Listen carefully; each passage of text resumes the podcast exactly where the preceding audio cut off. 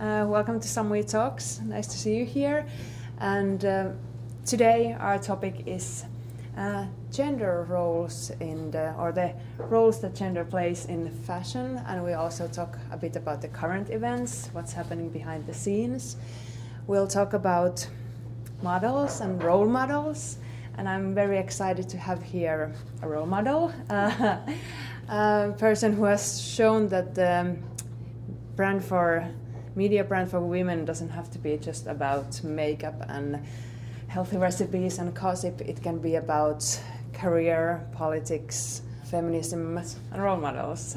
I would like to warmly welcome uh, the president and the editor in chief of The Cut at New York Magazine, Stella Bugbee.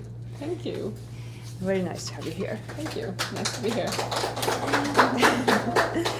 so, um, to start with, I would like to hear a little bit about your background.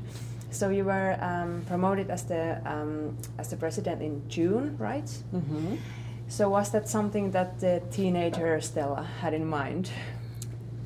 No, I don't even think I had it in mind in May necessarily. Um, I don't know how exactly to summarize how much this industry is changing, but the ways in which editorial and advertising and business have to interact um, nowadays are very different and very challenging. And um, one of the things that we have been talking about as a company and as as a website is just how to keep um, control over those different interests in the editorial project. So part of the appeal in having both a business oversight role and an editorial oversight role is to keep a control over the quality of some of the things that we now have to, to face as a business. Um, and if you look at a lot of other top women roles within this industry, you see a lot of people who do have control and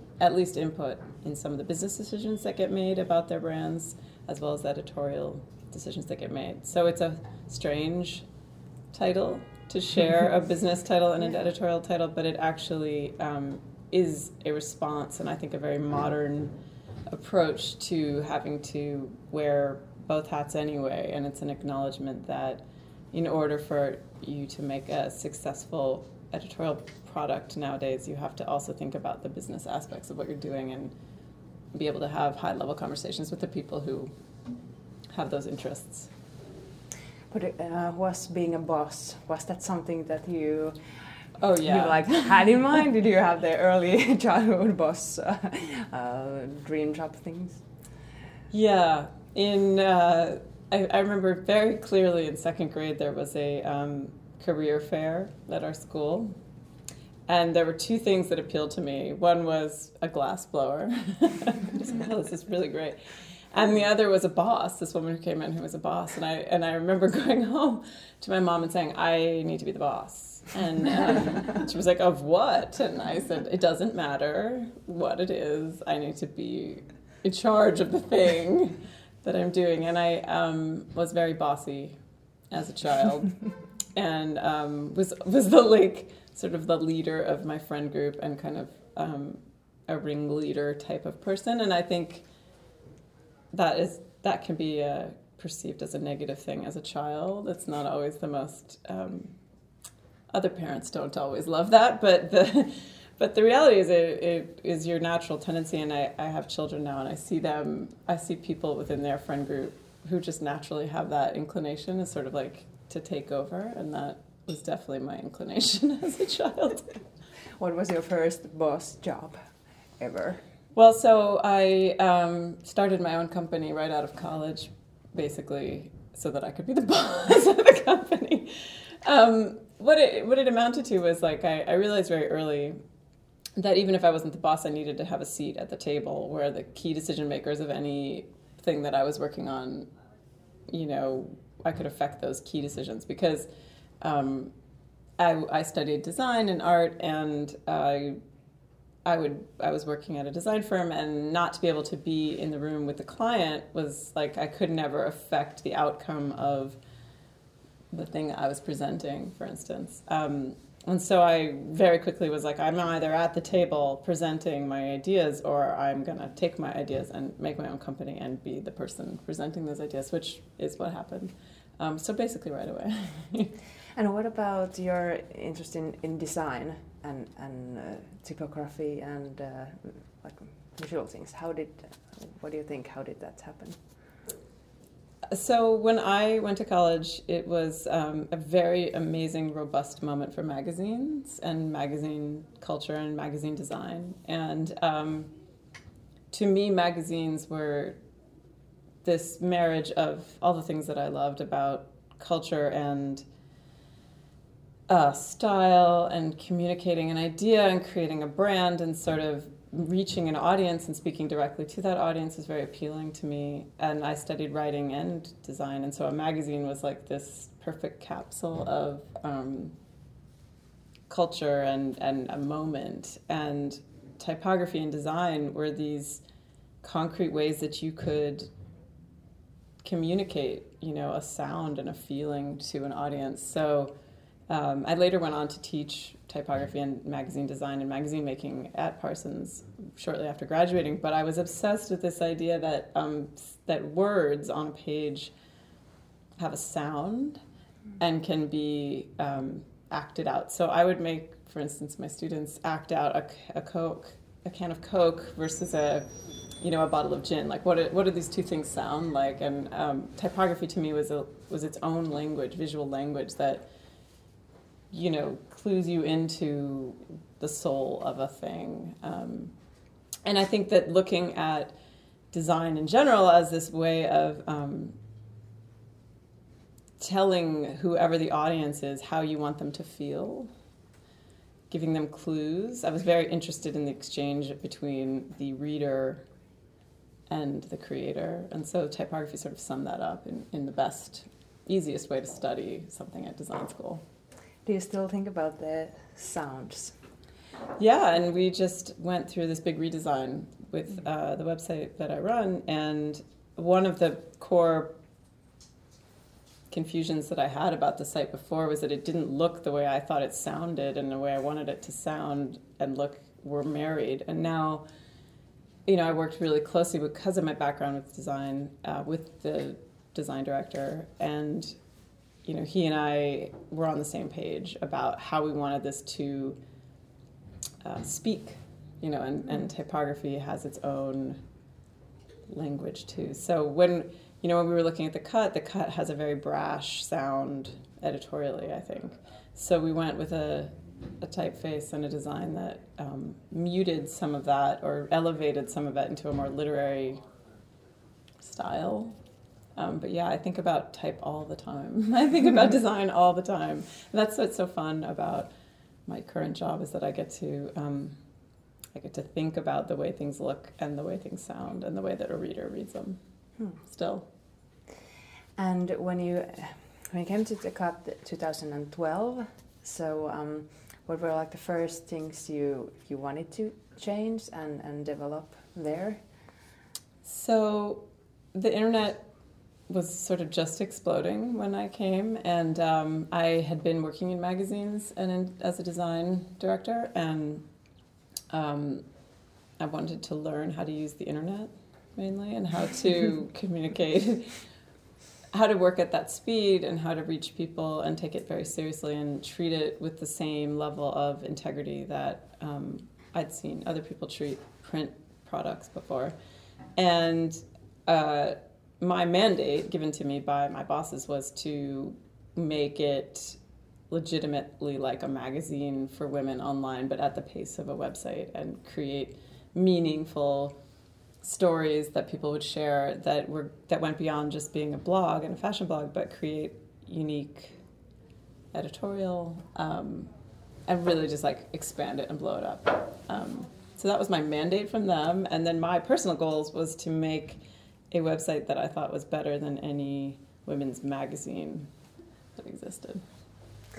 Uh, in what ways? Like, how did you want to stand out? Uh, in which ways did you want to stand out from the other women magazines? Um, as a, I had been reading women's magazines since I was probably like eight or nine years old. um, and Which ones? All of them, honestly. I subscribed to um, Elle and Bazaar and Vogue and Interview, and it was a kid. I wrote letters to the editor when I was a child all the time. About what? Oh, things that made me mad. I think I, I wrote a letter that was actually when I was 12 that was published in Vogue about um, cellulite and how annoying I found their article about cellulite to be. Um, little proto feminist that I was. Um, but, you know, I prefaced it like, as a longtime reader, I find this article very offensive, you know. Um, so I was obviously preparing for the job I now have um, without knowing it. But no, I, I wanted to be a, um, a publication that did not talk down to women and actually just predominantly, because there are a lot of great magazines, but I wanted to be um, wherever the conversation was, as the conversation was moving. And now the conversation moves literally constantly, all day long. Every week, it's a different conversation. And so the constraints of print felt very um, outdated to me at that time. And I wanted to be able to talk about something that everybody was talking about on Twitter or um, just in their lives conversationally. And, and the freedom to do that felt like it couldn't do that in a, in a women's magazine, but that space was very important to maintain, I think, in terms of what women's magazines used to be for women, which is a safe space, an outlet, a place where you could have any kind of conversation. And there have been some really good ones over the years. Um, and so I wanted to recreate that basically. I think that a lot of the print publications had gotten quite um, accustomed in their ways and were just doing things in a very like rote manner. And so it was not hard to come in and just sort of blow that up. Um, that the challenge is to constantly force myself to keep doing that and not fall into my own habits you know like to Yeah. keep to keep that spirit of i want to make the best thing and i want to be wherever the conversation is is a constant evolution it's not something like i did that and now i'm done with that you know Yeah. it's it's like where we are now is totally different than where we were five years ago as a publication. Um, but that's part of what makes working on the internet fun. I also want to talk about the, where the conversation is now and what's what's happening in Twitter and, and uh, well everywhere. Uh, so about the current events, uh, what were your first thoughts when you read the or heard the first news about Weinstein and uh, and the sexual harassment? Like what went in your head? Well, I was mad that I had not done that story because it's a story that we had been pursuing. Um, and we're not able to get the subjects to go deeply enough on the record. But it's a story that, um, How long? Were you ye- working on like, over a year, we've been trying to pursue that story um, actively. And in fact, on September 6th, I came back from vaca- you know summer vacation was the fifth, or whatever that day after Labor Day was, and uh, we had a sort of a ta- we had a meeting, and then we sort of asked ourselves, what could we do that would make an impact? And I wrote down, we should break the Harvey Weinstein story, and knowing that we couldn't really, but that to me would have been like, uh, want, you know what I want to do? I want to break that story. That's a story that I know is out there and that um, people I know have experienced, and um, that really good reporters that work for New York media have been pursuing. And then it happened, and it was like a, a great relief to me that it did happen, but also um, disappointing that we couldn't get the subjects to, to go on the record the way that the Times could. But I'm so glad that they did, and I was really, um, I think it opened up, it has exploded something that needed to be exploded. And as I don't know how you guys here have experienced, the last several weeks have been a nonstop conversation about. Um, sexual harassment in our lives and not just like you know in a big bad harvey weinstein way but in a very small everyday what we have to endure kind of way and um, i think that this is like an absolutely insane moment that i could not have anticipated happening you know even three years ago Um, but I was I'm relieved. I think that it's going to crack something open. It's going to maybe be terrifying for everyone for a while, but um, that eventually, hopefully, there will be something good that comes out of it. But that my first instinct was to be disappointed that we hadn't done it. But you were ready, like, but you had a lot of material already that you, then you were able also to react really fast, and you, you were kind of ready.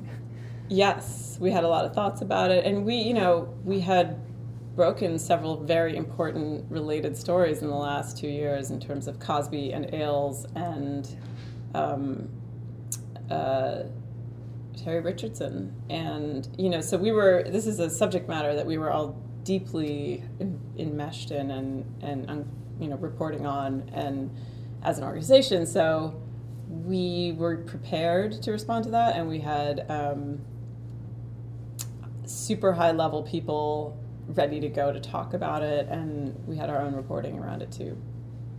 And honestly, there's just been I think every single day somebody has submitted something to me to publish that has been um, adding to that conversation as well. And has there been some uh, stories or things that you thought are really inspiring that are coming out of this now? Or like, I'm thinking about the positive uh, sides of this, like what. I don't think that we've hit inspiring yet. we're still. I think we're still like burning everything to the ground. Um, and I mean that. And there's a lot to burn. Yeah, so not even as time. a metaphor. Like I think everything yeah. is literally burning to the ground, um, and it will for a while. I don't think we've processed it yet. I mean that. So that's the downside of working on the internet is that you're asked to process things very, very quickly, mm. and so a complex issue like this is not easy to even know and, and news is breaking and things are developing that you have to think about that a week later you might feel very differently when you have more information. And so we're responding in real time but i don't think that anybody knows yet what the end game of this will be. Um, and like a couple like two a week ago i don't know we'd had like our 10th submission of a story of terrible abusive behavior. And i I wrote to one of my editors, like, I don't know what to do with all this material. I don't actually know how many of these stories that we can continue to publish in an ethical way. Like, what is the saturation point? What do we do? And uh, we decided t- to keep going with them anyway, mm-hmm. and not to prioritize one over another, but to just say, like, this has happened, and we're going to continue to publish them. And that the spe- specificity of each of these stories is worth hearing even though the devastation of the of them all in aggregate is just almost too much to bear. There is something valuable about putting them up anyway. So we're doing it. We're putting them up as they come in. Yeah, I've been thinking about the role of media in this, like, yeah, in this whole like what, what, what it is it? Uh, just putting them up. I think that, that we have to all ask ourselves like very difficult questions about complicity and um, power dynamics and who benefits from what. And that's a hard question to ask yourself as a media organization. And I think we're going to see, and as we have seen this week, scandal rip through our whole community also. I mean, many prominent men have been fired or investigated in the last five days within publishing and I don't think it's the end of that. So that'll be interesting to see in a year. I mean, hopefully, it will result in more um, women being in the room at high levels and being, again, as I said, like having a seat at the table and being able to say maybe you shouldn't hire this guy i've heard terrible things about him or i know i have a friend who's had a terrible experience with him and that the people who in previous years would have said I don't know anything about that and it hasn't happened here, so I'm just going to look the other way, will instead take those allegations very seriously because it will affect their business. And I think until we see how that all trickles out, we won't really know. But that's the only positive outcome I can imagine yeah. happening. Yeah. It's very serious. It is. It it's is. very serious stuff. Um, I do want to talk about the seats in the table uh, also because the now the percentages like the women in in, in leading roles in um, in media it's something like uh, something like twenty percent. Was it ever issue for you to move uh, with your career? Do you think that uh, the fact that you're you're a woman like does it? Do you think it's ever played a role in your career? Uh, yes, I do. I think um, the ways in which being a woman impact your career are very difficult to figure out and are very difficult to see when they're happening to you. I mean, sometimes they're very obvious. Sometimes they're super obvious, but then mm-hmm. if you're successful, it can it, it doesn't you it's very hard to separate those things. Um, I didn't really think it had a huge impact until I had children. And then I began to see the wild ways in which your career can deviate from where you expect it to, or the way in which there's a huge drop off um, in leadership positions, you know, being filled by women, and the way in which that is directly related to having babies. I think in my early career, I would have said, no way everybody takes me seriously because I'm, you know, doing what I'm doing, and I, it has nothing to do with my role as a woman. But it, that was a long time ago. That was 20 years ago. Things are really different now. I think that the awareness of the way in which gender impacts our careers is is a lot greater than it was back then. But I would say there'd be nobody in the world anymore who would say that gender didn't have anything to do with how their career plays out. It's been really interesting to re-look at people like Gwyneth Paltrow um, given what she probably went through, like her creating Goop has a totally different meaning. You know, looking at her creating a safe space that was very feminized and full of women that she could control, well, that looks like a really different life choice given what we now know that she went through with him. Uh, you know, so I think that women, like, we, we make our choices. Um, they lead us in different directions in ways that we're not even conscious of sometimes. But I don't think it's an accident that I ended up working mostly with women all the time. I'll say that. I sought that out and I really like it. So it's this whole past month has made me think it, you know, what a safe and wonderful place it is to be uh, you know, in a situation where your sexuality and your gender are not the thing that determines whether you are successful within the group that you're in. You know, there you. I know that I can look around at my team and say that they were promoted from merit, and that they that the way they looked or what they were wearing or how they you know flirted with someone at a party did not impact how they ended up within the organization. Now, wouldn't that be nice if that was the case? In a super mixed gender situation, yes, that would be great. That would be the ideal. Yeah, and I've been thinking like the, who could be the leaders in that movement? Like, what kind of role fashion can play in that? Um, I mean, obviously, the most powerful women in fashion should um, speak up more on behalf of other women and um, treat each other better and look out for the people that are the most vulnerable within the profession models, etc. Like I think that the very, very base level, anyone with any power should demand better treatment for anyone without power. Um, it should just be a given. You know, I, I I feel so grateful to be and I'm not in a great position of power or anything, but in the even in my limited capacity to be able to speak up now feels very uh, important and the very least that I could do. You know, I've I've been leading photo shoots that have been wonderful environments for everybody involved for a very long time, but I would say that that's not always the case, right, for a model. Um, but I would not hire a photographer that was a, a predatory person, and I would never create a that I know of a set that was an uncomfortable situation for anyone involved. But I think that the people in power have to ask very, very difficult questions about the ways in which the things they do impact the people that they're working with and demand that the sets and the models and the any part of anything that they're doing is ethical, if possible. Um, that would help, and not just turning a blind eye to it or saying it's part of the industry. It's like yeah. not necessarily part of the industry, and you know you have a say in it. Um, but and I hope also creating safe spaces for people to speak up. Um, and I actually think that at a very base level, our whole attitudes about who has power and what it means has to drastically change. Um, and anyone who has power has to question it and has to extend it as much as possible to other people. And what about the models today? Do you think the models are such big role models um, still, and how they could be uh, part of this? No, I, I don't know that models are in, in any way role models, but I think that um,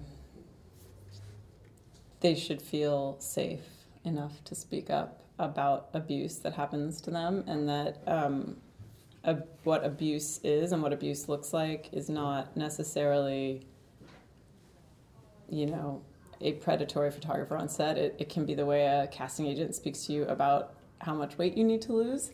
It can be um, having someone cut your hair without your permission or telling you that you're not worth something. Like, there's no excuse for that anymore. So, models with their platforms on Instagram, and honestly, I really think social media has given them a voice um, in ways that they did not have before because they can they can speak directly to an audience in ways that they were mute little uh, at the mercy of whoever thought that they were the girl that day or that week or that year. And now they can sort of speak and that that is a very powerful position for them. So they should hopefully they should take advantage of that and not feel intimidated. And there are i think there's a growing movement to have that happen give them a space to to say what's the hashtag that they're using. Um, my job should not include abuse is like one of the big model uh, uprising type of hashtags, and I think that's really awesome that they're doing that. And how do you see your your role in in in all this? I think, in general, the cut is a place where I'd like to have conversations that are hard to have and that um, nuance is really important. And so I'd like to give people an opportunity to speak about things that maybe other places are too afraid to let them talk about. Um, I think my personal role is to make sure that whatever role I play in my company is to expand it for people who don't have a voice. And that by publishing maybe um, opinions that are unpopular to a big gigantic audience that maybe we have some impact on how people feel about the things that are happening but other than that i just have to treat people as ethically as possible myself it's not always easy And I have to ask, do you get letters to editor? No, I don't. I get people who um, any twelve-year-olds. I wish. I wish I got a twelve-year-old who was uh, who was mad about something I did. That would be great. um, no, uh, we get comments, and I we people comment on my Instagram or DM me directly. Nowadays, it's very personal. I think people feel that they have a personal relationship with whoever they're talking to, whether that's like an editor or a model. Um, on Instagram or uh, the walls have been er, broken down on that. Um, people feel totally comfortable tweeting at you or just commenting. Period. So I take those those kinds of things pretty seriously. If somebody is critical, in fact, a total stranger um, criticized the art choice on one of our stories and said that she thought it was racist, and I got into like a very long conversation with her in DMs about that piece. And, um, you know, that seems like a great direct way to talk to people and, and to listen to people, basically. So I do a lot of that. so, conversation, that is what we have to keep going. Listening to people, I think, is the listening to women and believing them. that would be the that would be the takeaway. That's yeah. I have nothing to add for, to that. So, yeah, uh, I want to thank you so much for sharing the evening. I know you had a hectic day, but but still made the time to come here. Um, uh, to talk with us. So thank you, Sakurpi, so My much pleasure. for coming. Thank you, everybody. Thank you.